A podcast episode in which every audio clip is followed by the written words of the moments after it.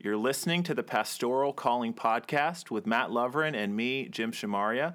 Our goal is to start a conversation about life and leadership in the local church.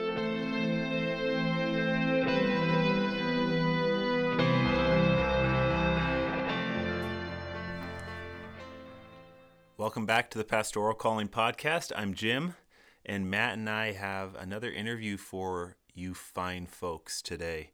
Uh, today, on this episode, we interview Nate Killion. Uh, Nate has had uh, kind of an interesting uh, vocational career. He began as a pastor in a church in the Midwest in a place called Olney, Illinois. Uh, and after that, he moved to the next natural step and moved to Thailand, where he was a missionary for over a decade.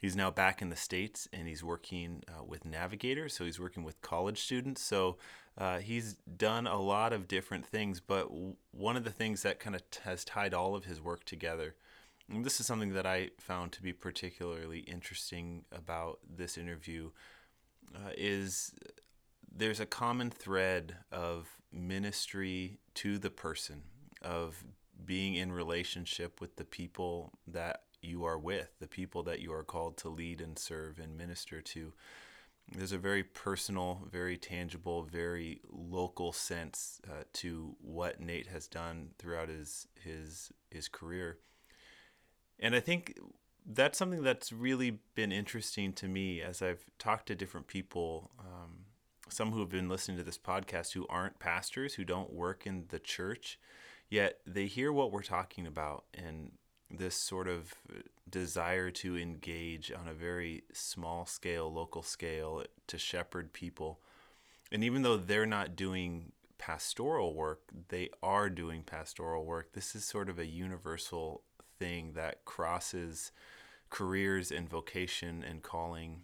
And so I think it's uh, kind of a, a unique thing for us to be thinking about is if you're in church ministry, you're pastoring and, and your call to pastoring has a really unique way that it works itself out. But even if you're not in the church, this these concepts of being in relationship with people and committing to uh, what God God has called you to and where God has called you to, um, I think are really valuable things to think of. So, uh, without further ado, I will hand it over to Matt and myself, and uh, here's an interview with Nate Killion.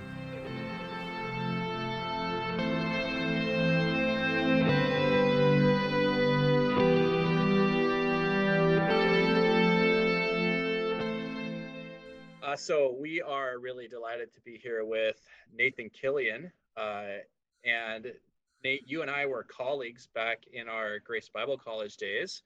I think you were maybe just like a year behind me. Is that right? Uh, I th- I think I was further back. You were finishing up as I came in, I believe. Okay, that could be right. I, I feel like I remember like being around and knowing of you and like, but not being able to get to know you as well as I would have liked. So it's yeah, really early, cool. The early '90s were a blur for everyone.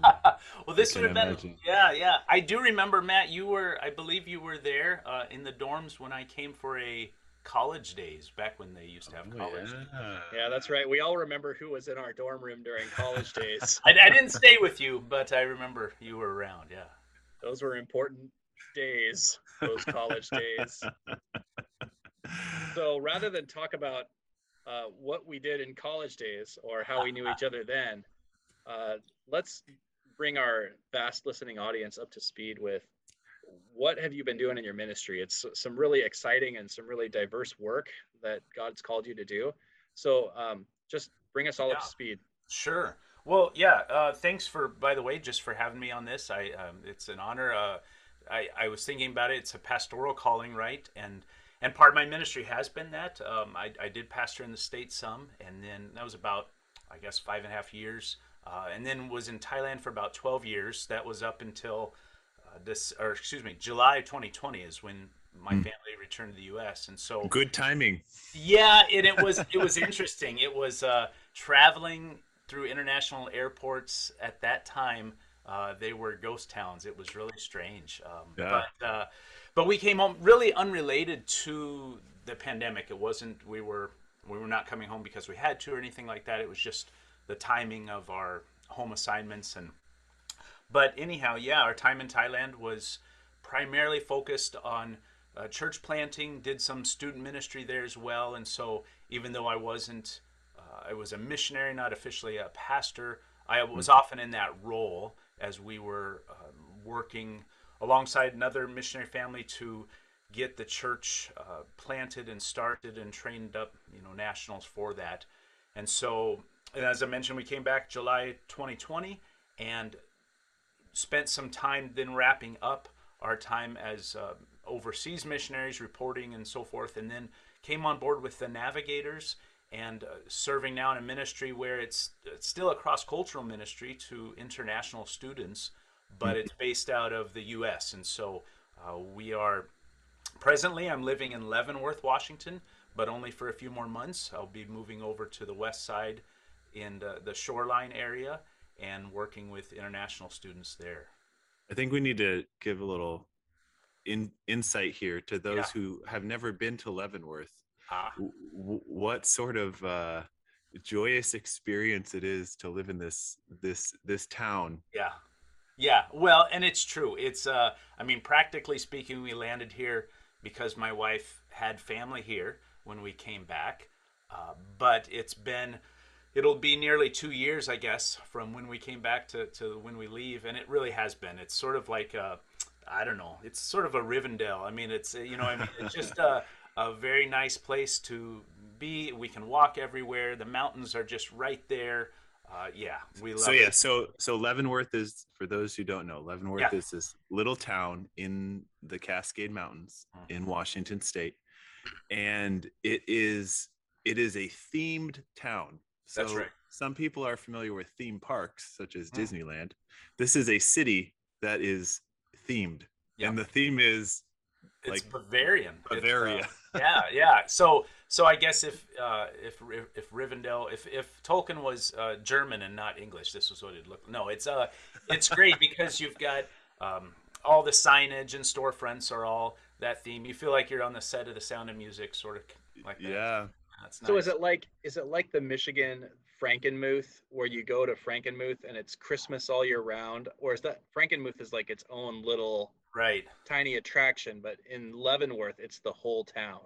Right. So I've never been uh, in in all the years I lived in Grand Rapids. I was never in Frankenmuth. Uh, never spent you know went there. But I recently spoke to someone from Michigan who'd been to both places, Uh-huh. and uh, this is their words. They said Leavenworth puts Frankenmuth to shame. So Wow. yeah, that's that's all I'm gonna say. Yeah. So my favorite piece of news that came out of Leavenworth recently, and uh, as I, I I'm from Seattle, most of you know, and so I kind of keep up to date with the news in Washington. And I saw an article in the Seattle Times about the Krampus that was in Leavenworth this winter, Mhm. and the Krampus was like he is the German like pantheon god of anti-Christmas Yeah. or something of those Yeah. likes, and he was going around dressed up like this like ogre monster and Yeah. scaring the children who were there for Christmas.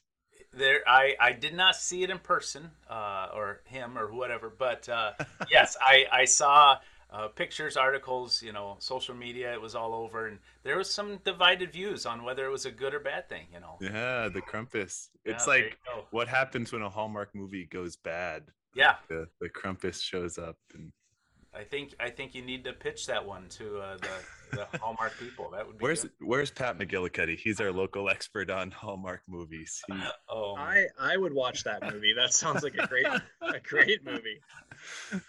uh, okay, so let's go back in time because Okay. you said something that I didn't know. Maybe Mhm. I knew this, but I forgot that you were five and a half years as a pastor that's in right. a church. Tell Yeah. us about where that was and Yeah. what that was like.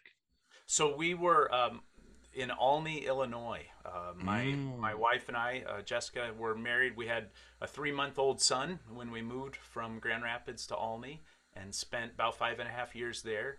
And that was um, that was a really good place to be to be a brand new pastor. Um, the people there uh, were very kind and generous to us. The the it was a good community. Um, I was very very green, um, and so I learned a lot um, during that time. And um, but yeah, that was right out of school, and uh, we stepped in after uh, Pastor John Records had been there for I want to say seven many years, over Mm. 15 years, and so uh, that was a transition time for the church for sure, and uh, a learning time for us. But yeah, we look back very fondly at that time. Did you go to Grace Bible College with the idea that you wanted to be a pastor or go into mission work or Yeah. what was So I originally signed up, I think, with youth ministry in mind. Uh, only I think we was- all did that at Yeah, yeah, yeah. Well, that was for me. It was huge. Uh, my youth pastor and, and and youth group had had a huge impact on me um, in high school, and so so I'm thinking, well, this is what I know. Um, I want to go that way, and uh, but had experienced right before going off to school, had experienced uh, ministry in a foreign field. I went to Romania for a couple weeks, and so I thought, oh, okay, whoa, this opens up a whole new experience, and uh, but at the same time, I went off to school thinking, okay, I don't want to say, oh, I want to be a missionary now just because I spent two weeks in another country, In right? Romania, yeah. yeah I'm, I'm infatuated with it but i don't know what what is that really like so um, really praying for god's direction there. Ended up yeah going the pastoral route uh, which i think was probably the last thing on my mind um, but wanted to was just i was really open to where god would have me um, and so but still with a, a heart a desire for mission. I mean even when we went to Olney i, I know we we shared that with the church then that at some point we see ourselves uh, going to the mission field. So yeah What uh what was kind of your your biggest takeaway from your time in pastoral work? What what were some things that maybe you learned? You said you were very green. This Yeah. was your first time like right I, th- I think one thing that i would yeah a takeaway um, the in the involvement of how, how in working with people um, but how to do that in a way that is encouraging people to come alongside and that that whole whatever we want to call it training mentoring discipling process um, being brand new out of it you know i'm going into it. And and keep in mind too some context the church had been without a pastor for about three years. And so at that point i think a lot of the people volunteering in some of these areas obviously they had people coming in and, and filling the pulpit but but some of these other areas of ministry um, it was all volunteer basis and people were sort of feeling burnout at that point. Yeah. and so they were ready oh here's the pastor. We'll give this Do all of this stuff, here's the youth ministry. Here's the you know the music ministry. Here's all this. And and i am just eagerly oh yeah yeah i'll take it all. That's right. I'm the pastor. But then looking back thinking okay god what how could i have uh, better said oh oh let me let me take some of that but but to incorporate those people who'd been in that position and and more of the coaching training process. Yeah. um, and some of that came toward the end of my time there where i saw people stepping up and and you know thought oh this is this is what i want right? And um, had a couple guys in particular that i felt were really on board with that toward the end of my time. And as far as you know meeting with them one on one to yeah really a training discipleship time of how they could step into that and uh, yeah so i think a big takeaway would be whoa how much more to focus more of my efforts on that um, than make it a one-man show Yeah. yeah As fun as the one man show is, right? Everybody likes to do some flips. And, uh, exactly yeah the juggling i never got did the juggling. Did you ever have to lead worship? Like like you're the one man show in the pastorship and you have to do the And- and song do the song lead- leading? Um, that I did not do. We had we were really gifted. The a lady in the church that played piano. Um, she's still there, I think, uh, wonderfully. Um, but um, and we had other people helping with the singing. But I did with the planning part of it, and that's just not my forte, you know. But uh, yeah. All right. So only for five and a half years. And Yeah. then you guys moved to Thailand. that's right. Had you ever been to Thailand before you moved to Thailand? I had been there for about two weeks. Um, Okay. But my wife, uh, uh, she was the she was the Abraham because she'd never gone. She just Hmm. yeah she uh, went when we moved there. So, um, and mine was really brief. You know, had very little knowledge of it. Um, yeah. So But how did you know? How did you know after after five years of pastoral ministry that moving to Thailand was the thing that God was calling you to do What's the next? thing? Like That's Southern. Illinois to Thailand. Right. The climates are really similar, actually. So that was a good plus. Um, And the food, right? is- exactly, exactly. Um, pork burgers and pad thai. Um, no, we, you know, like I said, we we were looking at the field, the mission field, um, a foreign field. Uh, actually, shortly after we were married, Jessica and I were, and I think something that was really heavy on our hearts at that time was going where the gospel was not, um, where there just was not a witness um, for for Christ and the gospel, and so. Uh, in knowing about the field, we learned about it. We learned um, the the Marats. I don't know Genesis and Verna Marat, who are still serving with uh, Things to Come mission.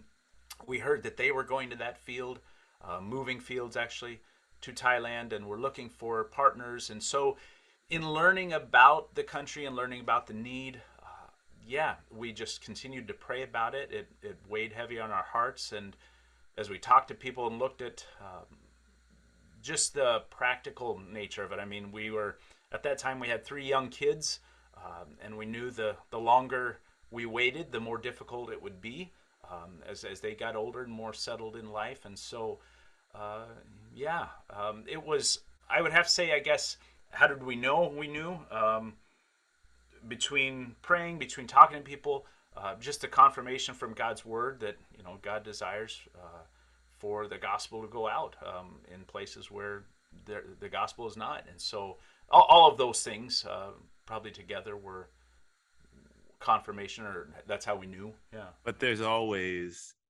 at least in my experience stepping into Mhm. something there's always a sense of but is this the you know you do Yeah. it and you make the the best decision you think you can but Yeah.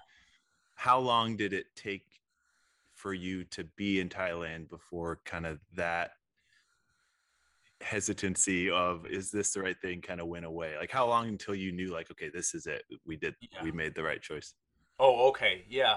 Well, I, I thought you were going a different way. I thought, you were gonna- I thought you were going to say how long until we thought we'd made a mistake. Um, no. uh, um, actually, because on that, I'll tell you, we we were still in Olney. Uh, we'd announced it with the church. I think we had just sort of, yeah, made a public announcement. So so it's sort of like you know the point of no return, right? And yeah I remember then even thinking, had we made a mistake? Uh, and and part of that, it's really interesting. I've never been a huge worrier, um, and and especially when it comes to, you know, practical things like finances. I've never really had that, but I just remember being filled with all this doubt and anxiety. And uh, I remember going to my wife and I said, "Hey, look, I'm just really struggling with this. If it, if, if this were just me as a single guy going out, or just you know just the two of us, um, okay, God's going to provide. But I'm thinking of our kids now, and I'm going from a fairly stable income here. Of the church sits down and says this is your salary for the next year, whatever. To we're now depending on uh, you know a support basis um, in a place that is so unfamiliar, and uh, yeah, just flooded with all of this doubt and anxiety. And I remember at the time, uh, my wife, it was very wise. I didn't want to hear it, but she goes, "So God can provide for you and me, but you know, not our whole, whole family." and I said, "Okay, you're right. Um, yeah, exactly. It's exactly what I did. I just uh, accepted it immediately." um, but she was, she was right, and uh, so, so we saw there were at least for me some tests along the way, you know, of that nature. And when we got there, um, yeah, you quickly, well, I shouldn't say quickly, but the the honeymoon phase of whether it's a whole nother culture or a whole new ministry, I mean that's over, you know, in a matter of what, anywhere from months to maybe a year or two, where it's just like, whoa, this is not, uh, this is not everything I thought it would be. Um, this isn't two weeks in romania Right, right. uh, in fact, at one point, I, I think I, I was attempting to blog some then when that was still a cool thing. hey Yeah, yeah, yeah. Um, uh, and and one of my blog posts was uh, you've lost that foreign feeling or something like that. that, that reality that you know you first come into this and everything's new and oh this is different and this is you're learning you want to experience it and uh, it's fun it's exciting and that quickly can dissolve into this is stupid why is it mm. this way um, this is and so which i think is not perhaps that's that's on a greater level you know in a foreign country yeah. but it's not so different than you know in a different state or a different part of the country or whatever um, you know anybody that's in a pastoral ministry is going to have some of those type of feelings. So uh, so what do you do at that point right? Yeah. Um, um, so for me it was coming back you blog about it. You blog about it. There you go. And uh, that that really helped. No I, I think you know just that reality coming back to okay god is faithful. Yeah. and uh, whether whether or not this is all I thought it was going to be, expectations and all that aside, God is faithful and, and we got to trust Him. So, which is easier said than done, but mm. yeah. Well, I can remember you coming through raising support. I want to say it was at the very beginning. You probably came to to our church and presented mm. the ministry that you'd be going to do, and I can just remember you emphasizing how difficult this was going to be mm. with the language learning being particularly difficult, the culture being particularly like not open to mm-hmm. Christianity or to even foreigners coming in and living in the context of that culture. I could just remember thinking, wow, this is a really difficult ministry that they've taken mm-hmm. on. And, um, but it also felt, to me, it felt sort of like as a person in a Western church sitting back there saying, this is like heroic. Like this is what this is what missions ought to be and like going mm. to this unreached people and a really difficult language really difficult culture that like did the sounds like the magic of some of that idealism wore off pretty quick. Well sure. I think there's always uh there how's that saying go? You know it's always an adventure when you're not in it right? I mean it doesn't feel like an adventure when it's you're adventuring um yeah. um, and so yeah i think looking back it was great, um, and and even during some of that, uh, would not have traded it, um, that type of thing. But but for sure, at some point, whether it's in a different uh, culture, different language, uh, at some point, it's the ministry is still the ministry, right? And so, I mean, I can remember this, um, and this this sort of going back to the question of okay, what do you do when some of that wears off? Um, I can remember before going to Olney. So we were still living in Grand Rapids, and uh, and this sort of held with me in, in, our move to Thailand, and then more recently our move back to the states. But I can remember feeling this excitement, which I think is natural, right? Oh, it's, it's an exciting new place, a new new people, uh, new ministry, whatever. And then uh, whether I, I think it was a time just of praying and stuff, and and the thought that came was, okay I can be really excited about this uh, opportunity, but ultimately that's going to fade.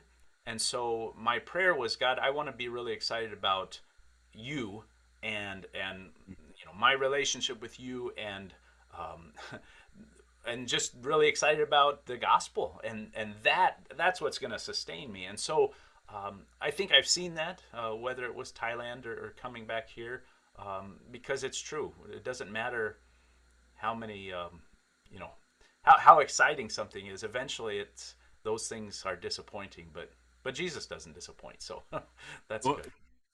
that is good.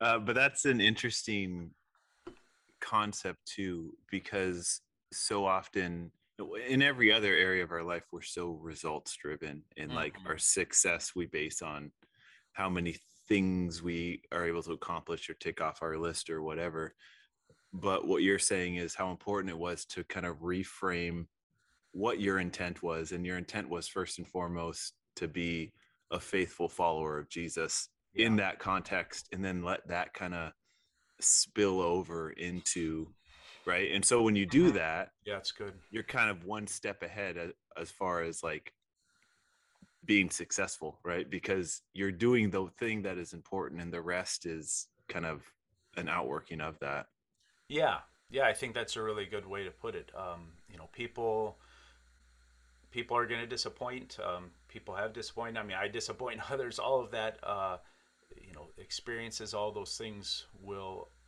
ultimately come short. Um, if if that is my primary focus, if that's mm. my thinking, but um, but yeah, if if those are secondary to you know being a follower of Christ and and letting those things come out of that, then then yeah, there's still there's still disappointments. There's still hard things right. for sure, but it makes those hard things.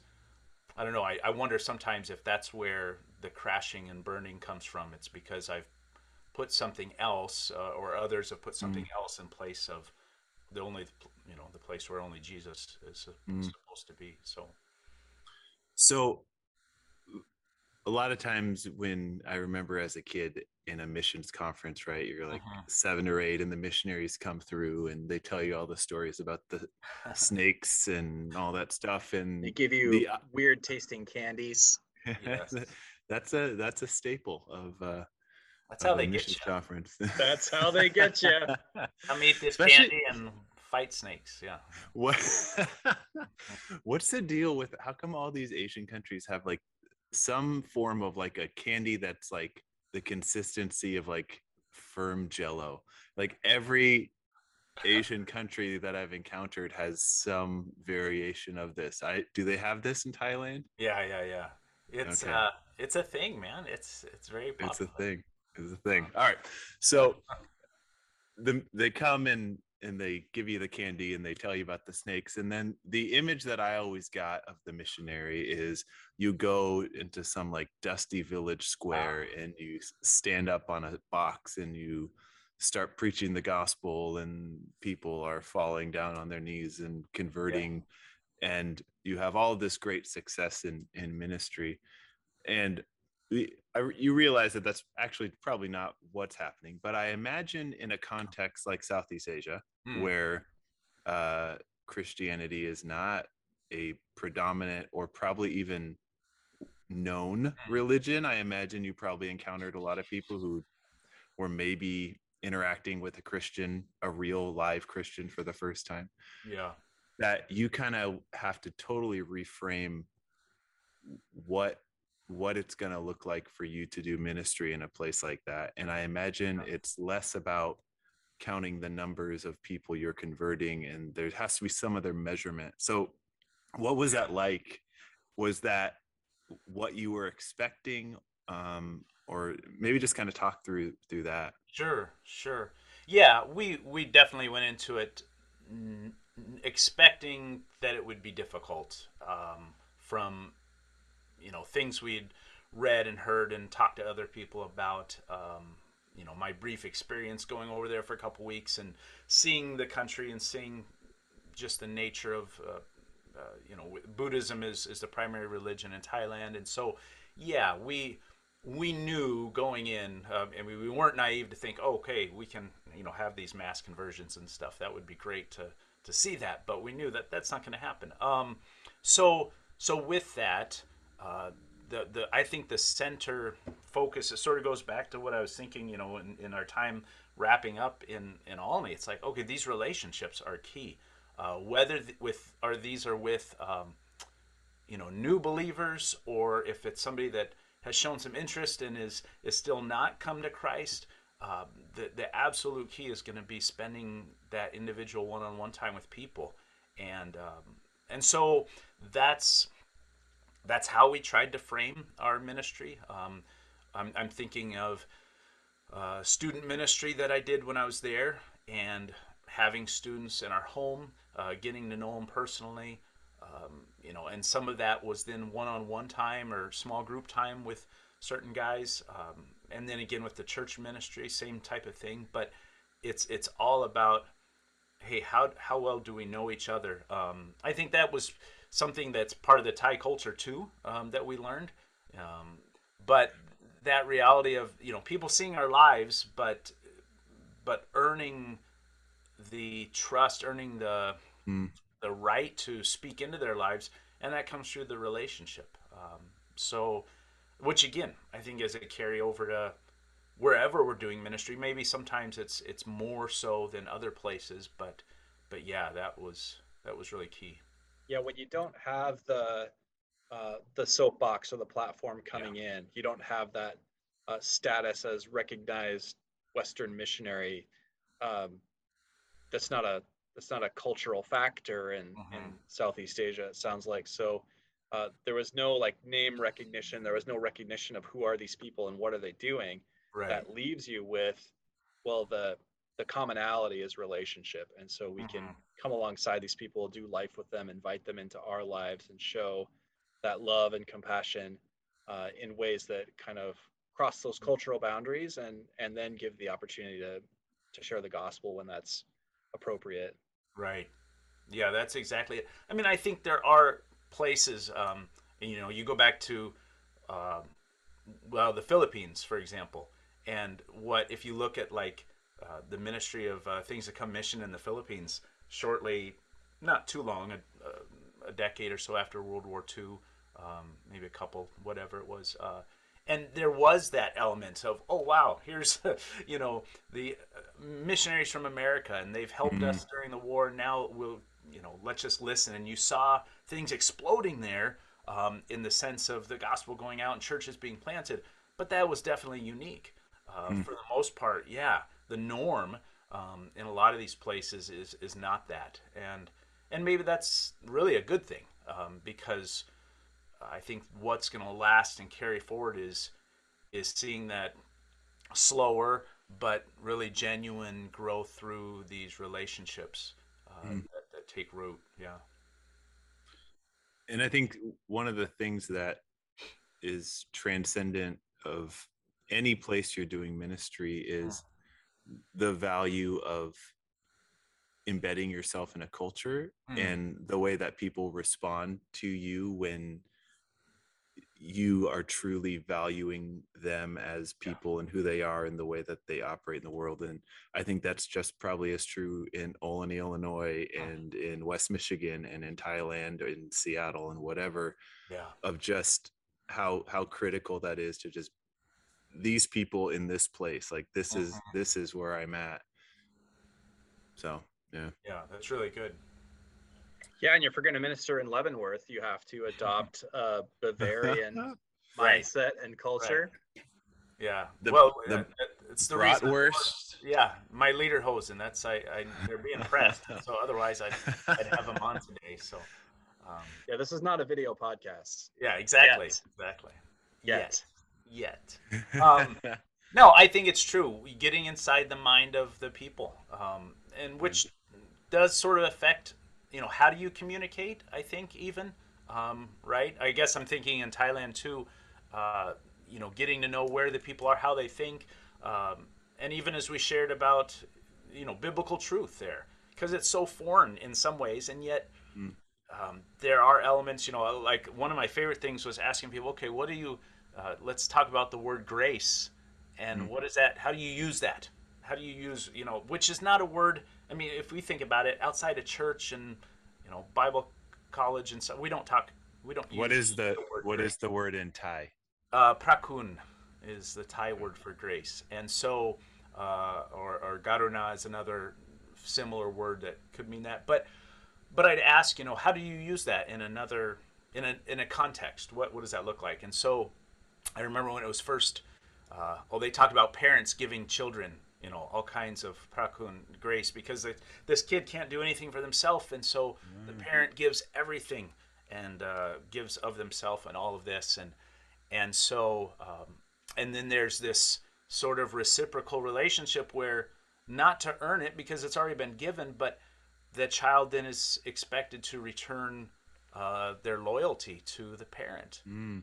and um, it was beautiful because when I first encountered it, I thought, oh, wait, maybe that doesn't work. But then as I really looked at it, and uh, later on, I think in a setting, we were in a church setting and was going through Romans 1. And I thought, this is it right here. This mm-hmm. is the great parent, the great benefactor, you know, the father who's given all to his creation, and yet why, you know, um, he's given grace, and mm-hmm. yet, uh, you know, that his children have not returned loyalty, mm.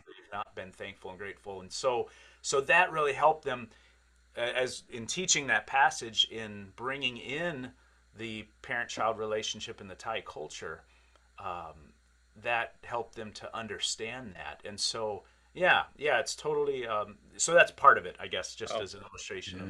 It's really great of connecting with them and their language and their cultural ways of Yeah, understanding life, and then building those bridges. yeah. Okay, so Okay. you were in Thailand for tw- how long? Twelve years. Well, from from when we arrived to when we came back, twelve years. Um, Okay. times in the states in between, but we'll just say twelve. Okay. Okay, and now you are in Washington, and you're working with. Don't call it Campus Crusade. Right? Don't you can call it no? It's it's the Navigators. The Uh, Navigators. International students is one of the missions of the Navigators, and uh, so what is what is the Navigators? What is the Navigators? So it's a very broad ministry uh, in the sense of the, many different venues that, or um, avenues of life they work in, whether it's students, uh, campus, uh, college campus students, international students, military, um, nations within, uh, has you know um, sort of marginalized people groups, all, all kinds of areas, uh, foreign missions as well, and um, uh, at the heart of it, uh, you know, the motto of the Navigators is to know Christ, make Him known, and help others do the same. And so it's in that sense, it's uh, evangelistic uh, in in ministry, but also discipleship centered, where it's saying, okay, how do we train up believers to not only um, do that very thing, know Christ, but also they're going, they're turning around and and reproducers who reproduce, you know, that type of idea is is what uh, the goal we're after um, in that. So. Um, particularly for us, we're focusing on international students. And so uh, we've begun that now. Um, there's not a lot of international students in Leavenworth, uh, but our goal's always been to get over to the Seattle area. And so in June, we'll be moving over there and, and working on some campuses in that area. Do you have specific campuses in mind that'll be your main Yeah, targets or mission fields? Yeah, so uh, we Shoreline Community College, um, which w- when just just a note on that, when I first heard community college, I thought, well, this is sort of silly because they're community colleges. Why why aren't we going, you know, on these bigger universities? But but what I learned is that those colleges draw a lot of international students actually. Um, yeah, so Shoreline Community College is one. Um, Edmonds College, um, which is very close there, is another. Um, possibly have some tie-ins with uh, UW um, in you know just so it'd be in the Seattle in Seattle proper there. Um, I'm glad that you got that right because we talked about a year ago, and It- you yeah. insisted on calling it U of Dub. Hey, hey, I, I think I made that mistake once. I was going on little sleep. I hadn't had coffee. No, no, yeah, no. I did. I made a, that was a major faux pas in front of a, uh, a Washingtonian, nonetheless. Oh my So, goodness, You, I you was set me straight, Jim. Thank you. I was I was appalled. I know. It's almost know. as bad as people calling the state of Oregon Oregon. Oregon or, or going out to Spokane. Um, Yeah, that's anyhow, a good one. Um, no, you no. of dub though. That's You real Dub. bad. It's a Michigan University of Michigan. They call it U of M. And yeah, so that's he was, it was. Yeah. Yeah, yeah, and then you know, coming from originally being from Nebraska, well, we got we got some universities there too. Anyhow, um, uh, no, um, but we've got some tie-ins. There's a couple, at least one couple, maybe two couples that are working on the UW campus with just collegiate ministry, but they've gotten enough international students come into that that they're wanting to partner with um, the international student ministry of the Navigators. So yeah, a lot of opportunities, more opportunities than we have time um, right now to do. But uh, I think there's already some stuff going on at Edmonds, and um, God's already opened up some doors at Shoreline. So yeah, we'll see how that goes forward. How have you seen your, I don't know what we say, expertise in ministry kind of shape as you, not that you are in any ways an old man, but now Yeah. you've done ministry for 20 years, right? Hmm. Or so. Mhm. How have you kind of developed and honed the things that you do that maybe you wouldn't have been necessarily as good at earlier. I know you we've kind of talked about discipleship and learning the Yeah. role and the value of that. Is that something that as you grow and and kind of mature in ministry that that becomes even even more of a high value to you or? Yeah i would certainly say so um, where you know i mean my desire is to intentionally you know pouring into lives of, of other people right? Um, but you know in other words what's what's the best way to do that? What's the the most effective? Because like everybody else i've got you know the same hours in my day and and days in my week. And so uh, if if that happens best by spending that one-on-one time with people um, that discipleship thing um, and that's not to put down i mean i mean we're talking pastoral ministry right? And so much of that is preaching the word proclaiming the gospel on a you know a larger platform stage to, to many people at once. I think that's equally important. Um, but if i'm if i'm not personally investing the life of somebody else um, that that's certainly something i've seen uh, that's that's very important, and I, I see that. I guess I see that in the life, um, whether it's the Apostle Paul or Jesus himself. You know, taking those times to. There's both. It's a both and type of thing, right? Mm-hmm. Um, but uh, not not neglecting one for the other.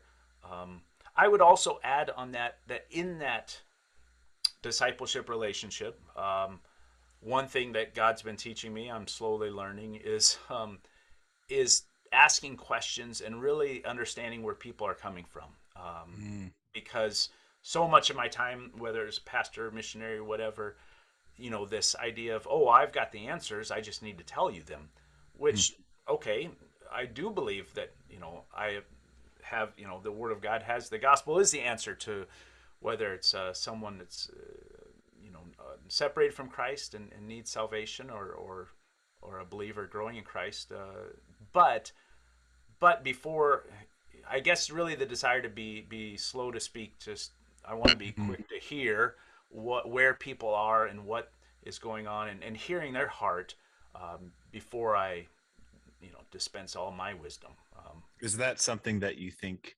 you either learned or found more necessary because of your time in thailand? Or is that something that's been more of a ongoing point of learning for you or? Yeah. I think it's definitely been ongoing but but probably yeah put on put on high speed because of uh, time in thailand. I mean you're you're coming into a culture and you know again we're, we were talking earlier sort of about the the contrast in um, you know more classic mission model and and today.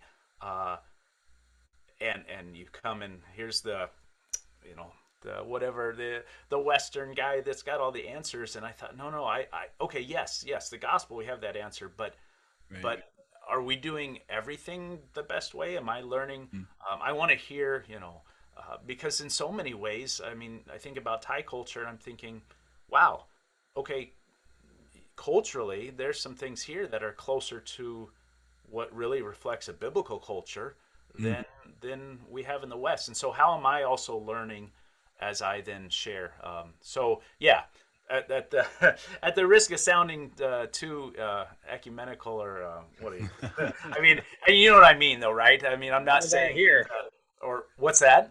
None of that here. None of that here, or or too like uh, you know very postmodern and everything's relevant. No, no, that's not at all what I mean. But but that I can uh, I want to hear and I want to be an observer and a learner um, and then speak into that. Um, mm. Yeah. Well, it seems like like forgive me if I'm just like re- reviewing or recapitulating what you've already said, but it seems like there's this really fascinating trajectory of you moving from uh, a ministry in the U.S. where mm. you kind of were the one man show and you needed to do it all yourself, but then you learned, mm. gosh, I really need to be equipping people in relationship to come alongside and to invest in the ministry themselves and mm-hmm. and then you're able to do some of that over the course of the ministry in Thailand and really learn that in a cross-cultural context and then I would just be really excited to see what that's going to look like working with international students right. in the US where you're kind of taking both of those worlds but where but where they share a commonality mm. is the relationships that you mm-hmm. want to develop and and they can learn from you but you're also learning from them and there's a real yeah there's a real mutuality in that in that ministry that you're going to be doing. Yeah.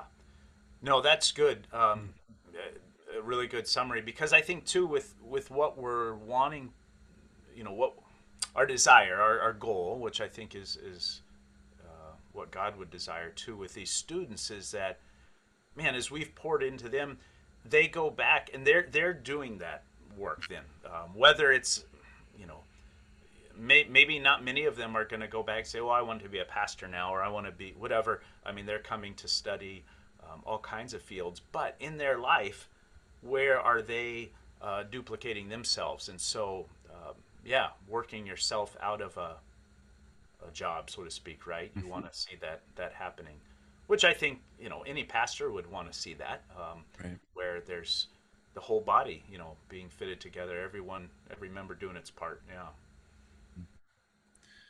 All right. So as we uh, kind of bring this excellent interview to an end, it's been good to to kind of hear your development in the way that Yeah. that ministry has been shaping your life. We like to ask our es- esteemed guests on Oh, this wow. podcast, yeah, two very important questions. The first po- important question is: Do you have any book recommendations for us? Because uh, we all read books, right? Everybody reads a book. So let's start with that. Do you have any book recommendations for Okay. us? Okay. Yeah, I I was thinking about this because I knew you, you mentioned you were going to ask me this, and uh, man, there's so much. I think what I'm landing on, uh, I'll I'll, uh, I'll recommend uh, Wisdom Hunter Mm. by Randall Arthur. He's got two first names, Randall Arthur. Not Arthur is- Randall. not Arthur Randall. Yeah, he's he's at the the beginning. Uh, Randall Arthur. He it's a fiction book. Um, oh, but it's it's realistic fiction, uh, right? And he, um, just to give you a little, uh, you know, whet your appetite there. This guy that wrote it was actually, I think he was a missionary in uh, somewhere in the uh, one of the the Nordic countries or something, Oslo maybe, um, where he was, uh, the city he was in. But anyhow, he, um, from what I understand, came from a very sort of legalistic background and discovered or, or you know was taught just the idea of God's grace and relationship, um, sort of what we're talking about, I guess. And in that, he wrote this book, and uh, shortly after his boss read the manuscript, he was fired from the mission he was serving with, and then not long after that, lost most of his support um, because it just sort of went against the sort of legalistic system, I guess, that he was in. But but the book itself is is just so good. It, it does follow the life of a pastor, and uh, just his understanding of going from legalistic to really knowing what God's grace is all about, transformation, um, the gospel, uh, relationships, uh, reconciliation. Yeah, it's a good one. Cool, A lot intriguing. of truths. Yeah. I like a I like a good fiction uh, recommendation. We don't get a lot of those. so Oh that's a boy. Okay. Oh, Okay, so wisdom Wisdom Hunter, Wisdom Randall Arthur, there you go. or Arthur Randall, Randall No, Arthur. Go with the first one, Randall Arthur. Yeah. Okay, okay, good. Okay, and then uh, the the final question that we like to kind of take us home on is, what is your greatest joy in ministry, and what is the thing that sucks all of the life out of you? yeah, yeah. Um, wow. So which one? I want to end on a high note, right? So You, yeah, you can do that we if you do the the the Hoover Yeah. one first. Yeah. Uh, I had a I had a pastor years ago talk about the Hoovers in ministry because it sucks the life. out yeah, yeah. Um, yeah, I think probably uh, the thing more than anything with that is, you know, there have been times where in ministry where you're doing something or I'm doing something that, okay, I'm doing because you got to do it, right? That type of thing. But it's not. It's an area where I think, okay, this is not where I, I believe God's gifted me. This is not. Uh, this is not what. Uh, I mean, for lack of better words, what I've called to do. Um, you know, which. Um, and so I think that can be a real life sucker. You know, where it feels like you're just doing it because you have to, um, rather than God's really put this burden um, in me. So, so yeah, um, and that's one area. Not yeah. Uh, I was going to say something more. Yeah, we'll all be really careful not to name those specific areas. and so, anyhow, let me tell you. No, no. Um, but yeah, I think that's, uh, you know, we've probably all experienced that.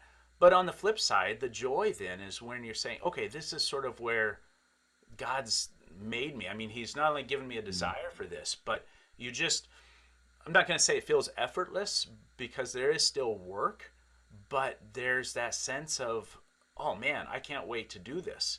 And um, I know for me, one of those areas is just this very thing we're talking about of of meeting with people, you know, that discipleship relationship, um, and watching. I think watching other people get um, in touch, get excited, get uh, you know, whoa, this is this is what it means to know and follow Jesus. Um, mm-hmm. That uh, that to me has to be one of the biggest joys. Then is is watching that happen with other people, um, mm. where it's not forced, it's not manipulated, it's not something you can, you know, control and make happen.